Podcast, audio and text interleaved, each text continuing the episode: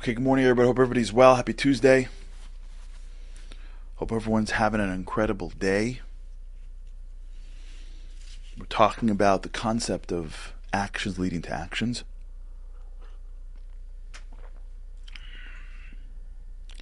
What that means, how it works.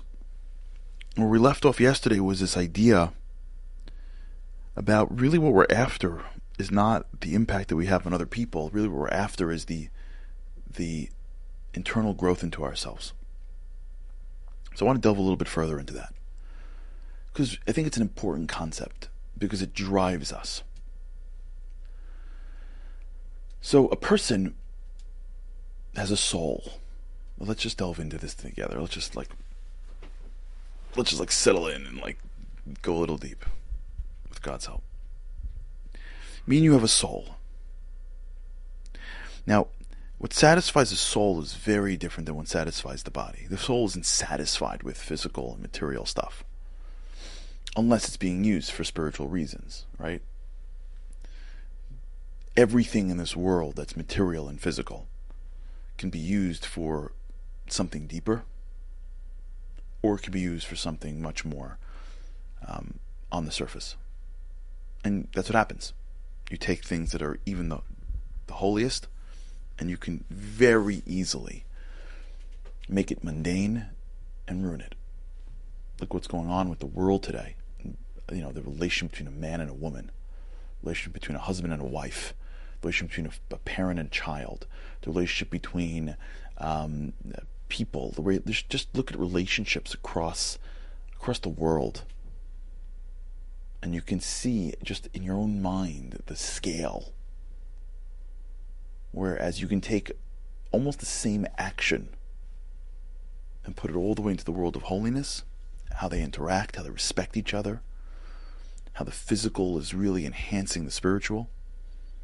And you could pull it to the other side of the world and make it completely broken and completely filled with selfishness and brokenness.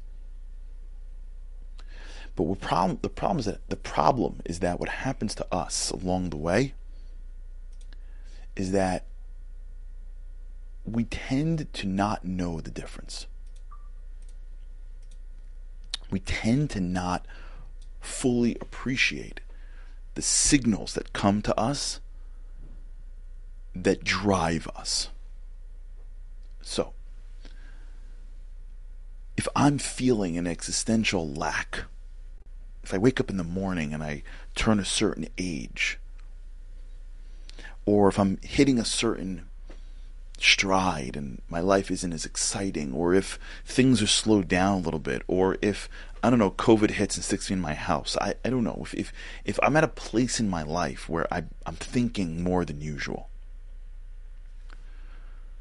There may be a feeling that I have that is I want something.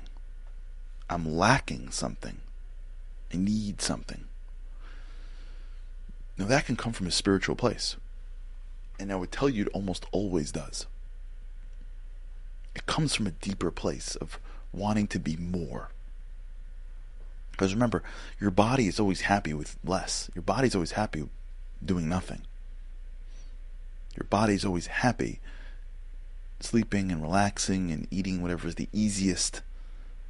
The ambition, the drive, the needs those are those are spiritual concepts. What think think about a body. Why would the body have, have, have a drive for what? It's spirituality. It could be broken spirituality. It could be bastardized spirituality. And it comes out in the form of something else. But that's really what it is. It's that soul, it's that meta that's driving the physical that upwards right? The soul is what keeps the body up. The soul is what is the it's it's the electricity within the body. If you take out the soul the body's dead. The body's asleep. The body's knocked out right? A, a real body a, a, material material person is totally and completely you know unwilling to do anything. No ambition. So the ambitious the desires that that thing that drove you towards a resolution, that thing What energy drove you towards resolution? Why did you even think about doing a resolution? Why would you even thinking about changing your life? There are people that don't think like that. There's a lot of people that don't think like that. I don't know. It's New Year's. Who cares?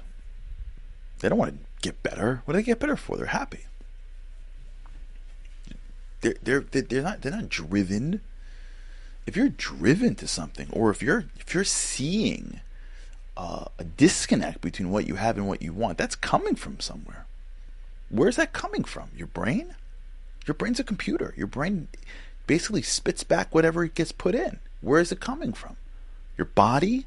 Your body wants to go to bed. It's coming from your soul. It's coming from this energy that is inside you, that is driving you.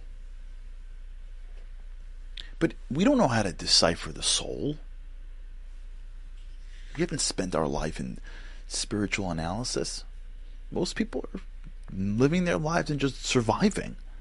They're in they're experts at the physical world, they're not experts at the spiritual world. I've met people that have experts at the spiritual world. They'll they know. I'm not one of them. I don't know if you are, but if you spend most of your time trying to, you know, live in this world, your expertise is in the material side of things. So when you have a feeling that is I want more, how do we interpret that from a spiritual lens? We can't. We don't it gets Google translated into our physical way of seeing the world. So the spiritual feeling of let's be more, as it comes down into my computer, called my brain, I only process that feeling as something else that I felt, which is let me have more. Let me be more materially successful. Because that's what I feel like whenever I get that feeling. I don't know how to interpret that feeling at its core. I don't I don't know how to go back to its origins. All I know is that I get this sense that I want to be more, I want to grow, I want to change, I want to do something. I feel bad that I'm not enough. I get all these feelings and I don't know how to process them at their root cause. I don't have a microscope. I don't have, I don't have an X-ray machine. I don't have an, I don't have an MRI. MRI. I'm a regular dude. I'm just looking at you. I, don't know what's inside you. So when I get this feeling, it gets processed into a physically f- focused machine called my mind, and what spits out is the same probable goals that I have 15, 20 years ago. So a lot of our our goals are either the things that we've always wanted to accomplish but we haven't, or things that our friends, family, and people around us are accomplishing that we think we should have. That's a conversation with my family a lot. Whenever you want something, you have to always, and we're all guilty that you always have, always have to ask yourself, where did the desire come from? Usually it's because everyone else has it. But who says that what everyone else has is right? You go to this school, and in this school, everyone's wearing this or doing this or playing with this toy, and all of a sudden, like the kid comes home and wants that thing, but then their sibling in a different school with different things that they like. How come how come one has a natural desire for it? Because it's it's what your brain sees. So one of the things that's so critical as we really delve deeper and understand just why the the the reward of an action is an action is understanding that the desire that we had in the first place really is stemming from something much deeper than that which gets manifest once the desire comes into our minds. So, this inner desire that I have is much deeper and more meaningful and more purposeful than what it translates to as I want to do this. I want to be healthier. I want to whatever. Even the more deeper stuff. I want to be kinder. That's closer to the soul, but still, it comes from somewhere.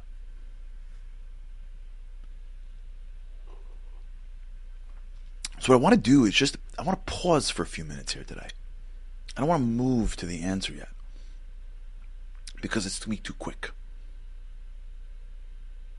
I want to like just stay for a minute and understand what, what what's really the implications here. That our life and the potential that we have, you, there's a disconnect. That's why, if you look into the Bible, you'll see that many times a person has his name mentioned twice.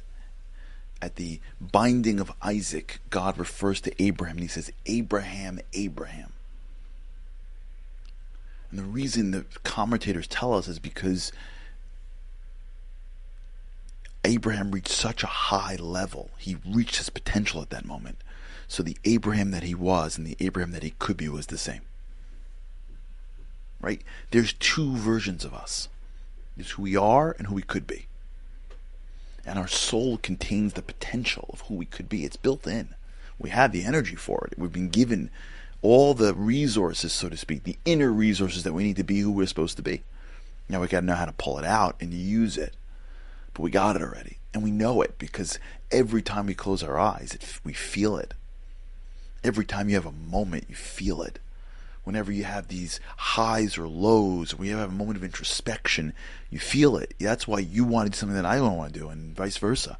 Everyone has their thing because everyone's got the potential that they have to go out and get. But understand that that is a spiritual thing that came from a holy place. Ambition comes from a holy place. It's how we get up in the morning. It's desire. In Hebrew, it's called a. It is at the core of who we are. The desire.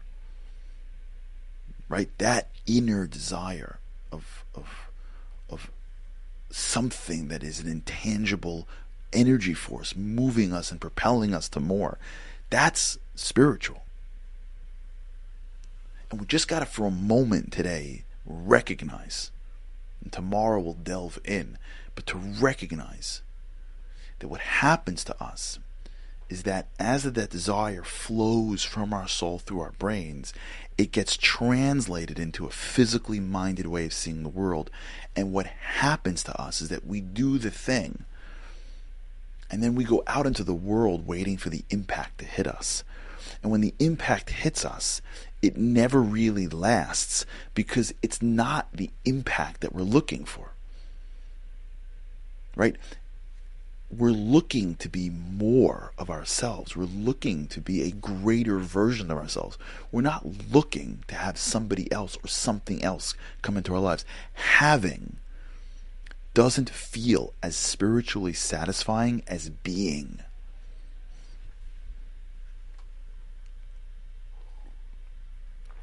So when you do something and you have something, if the having came from any other way than the right way, it doesn't feel good. It doesn't feel good. Because the only thing that really feels good is when you satisfy yourself from the core of what's driving you, which is your soul. If you live only in the physical plane, you're touching the impact, but you're not delving into the impact. You're not going soul to soul. You're going soul to body and then body to physical touch. It doesn't delve in. So when I do something, but I'm doing it only to get something, I am not delving deeper into the core of why I want to do it in the first place. I'm doing it because I should be higher. I should be greater. I should be more evolved spiritually. I'm not doing it so that the world gives me something. I don't need anything from the world. It's me that I have to work on. It's me that I have to become better. It's not the world that has to bow to me. It's me that has to bow to me. It's my first self that has to bow, bow to my real self. So understand that the reason why it doesn't work in the other way is because it doesn't give us this, this the deep spiritual satisfaction. Action to impact doesn't work because it's not about the impact. It's about creating a space for more spirituality into our. It's driving desires up, and if the desire that we have is only getting processed to get something in return, we're not connecting to that thing in a deep way because we haven't changed. All right, we'll delve into this. I don't know if this is making sense. I hope it is. We'll, we'll, we'll go a little further. All right.